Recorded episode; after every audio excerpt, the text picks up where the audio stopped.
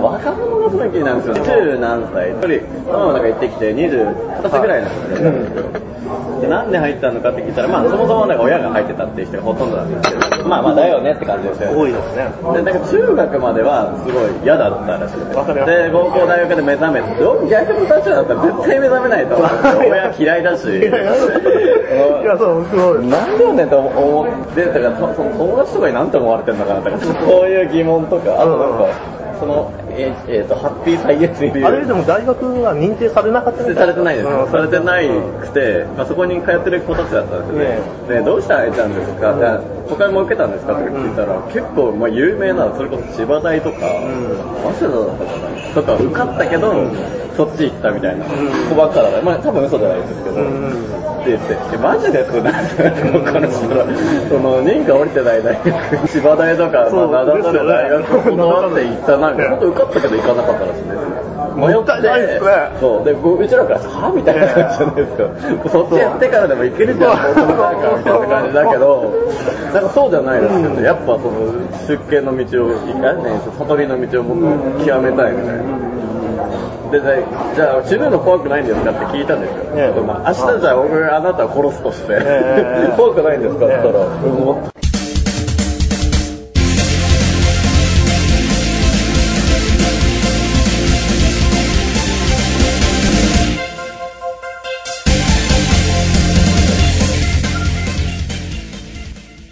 うんもっと怖くないですよ。ああ、まあ、死後の世界があると思ってる。思ってるうん。その辺、僕も、あの、いろいろ聞いてたんですだって、僕の科学って特に、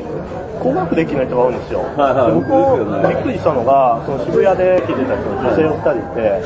割と普通な、まあ、中肉中背で、あのまあ、まあ、ルックスのある人2人いて、で、ゆうくんさんでしたら、あこちら西さんです、こちら何々さん、何々さん、挨拶してくれて、はい2人とも東大出てるって。へー全員東大出てる。なんか頭いい人に限ってみたいな、オウムとかもそうやん。オウム心理学も、あれも結構重鎮の人って、あの、慶応、早稲田、東大に人がいる。あれはなんかね、あのーあれで、まあその中でこう権力をね、はまあ得たりっていうのがあったみたいで、まあいろいろあるんですけど、幸福の科学のはちょっと年だ後でスピリチュアルブームっていうのがあって、で、なんだろう、あの、いろいろ聞いたらそういう若い人がやっぱりいろいろ探し求めてたと、はい。で、あの、YouTube、あ、ポッドキャストの上げてるんですけど、幼稚園の頃から宇宙の果てがどうなってるか気になったり、まあ僕なんかもあったりしたんですあ、よ。気にはない。今何気にはそう何何 あとは、なんだろう、そういう、本当の最初の最初は何だったのかとか、あとやっぱり日々の生活に疲れて、人間関係とかなんとか、で、本当にその自分にとって価値あるものは何なんだろうとか思った時に、まあそういう本に出会って、そういうもろもろの国たちのとか、まあ文章、僕は本とか読んで、ビビッとですあ音楽と一緒なんです。はいはい。だから、そうそう同じ感じなんだからいろいろ考えてて、で、結構ね、やっぱり、大川隆法が、まあ、東大出てるじゃない。はで、結構その理論的なんですよ。第9次元なんとか、その説明も結構なんか数学とかそういう、そういう説明なんですよ。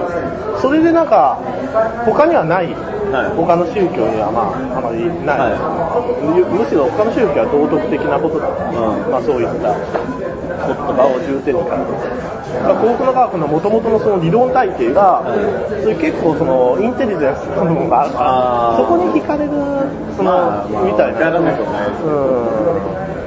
ん。だけど、なんていうのかな、不思議ではありますね。やっぱり、で、僕、その、なぜその千葉大とかに入らずに、そういう幸福の科学イランに入ったかっていう、僕がちょっと一つ分かることがあってですね、僕自体、その、大学の頃だったら、はい。普段の当然もう千葉大とか行くんですけど、はい。春にかかって 高校の時はですね、なんていうか、普通の沖縄だったんで、地元では県立高校が良かったんですよ。はで、それもなんか学生とかなって、はなんか、やぼったいことやってるんですよ。はい。そういう地域とか、で 振り分けられるとか、は自分で選べないとか。はでもそこの一応5つぐらい高校があって、今は違うんですよね、はい各選べる。その、そういう制度があったんで。で、それが大してすごく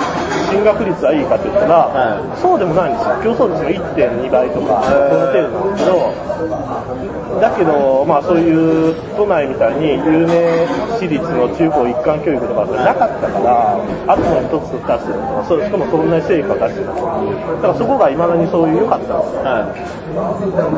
で、それ行くんだったら、あの、新しくできたそういう幸福な宗教は入ってなかったですけど、そういうなんかこう山の中でこう寮生活みたいなのがあって、自由、自由ななんかそういうのがあったんですよ、勉強するの。僕そこ受けましたもん、一応。行けるだけ。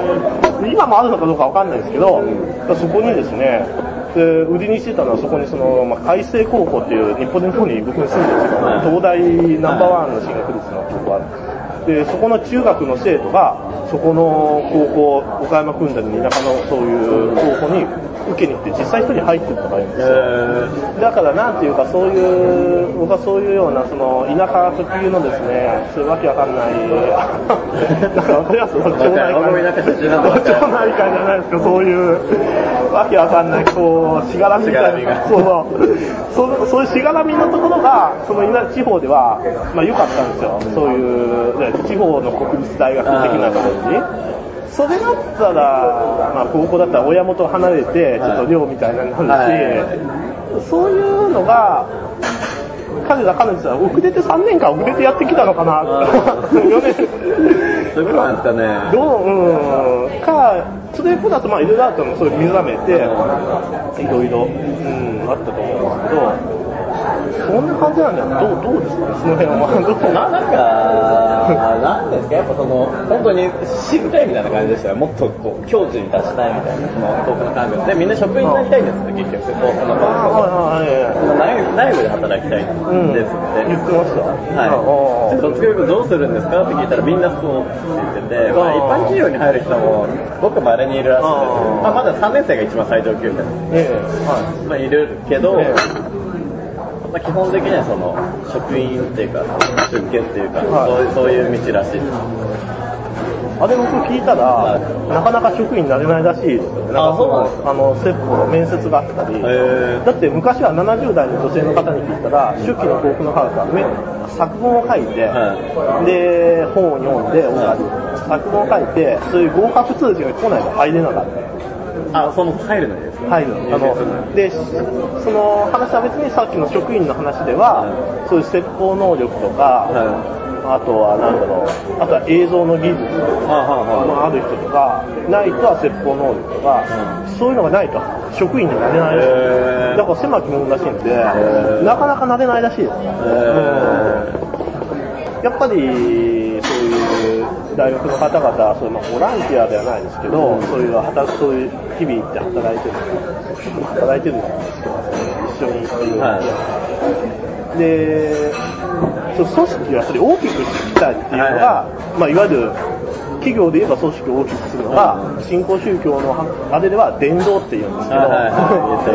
それをなんか大きくしていきたいという野望があるらしいです、はもっともっと知らせて、は規模を大きくしていきたいと、会社であの松下幸之助であのはね今、日本で今いろんな問題になってることがだっていっぱいある。じゃないですか。はい。その中で僕は最近思うのが、うん、一番大きいのが、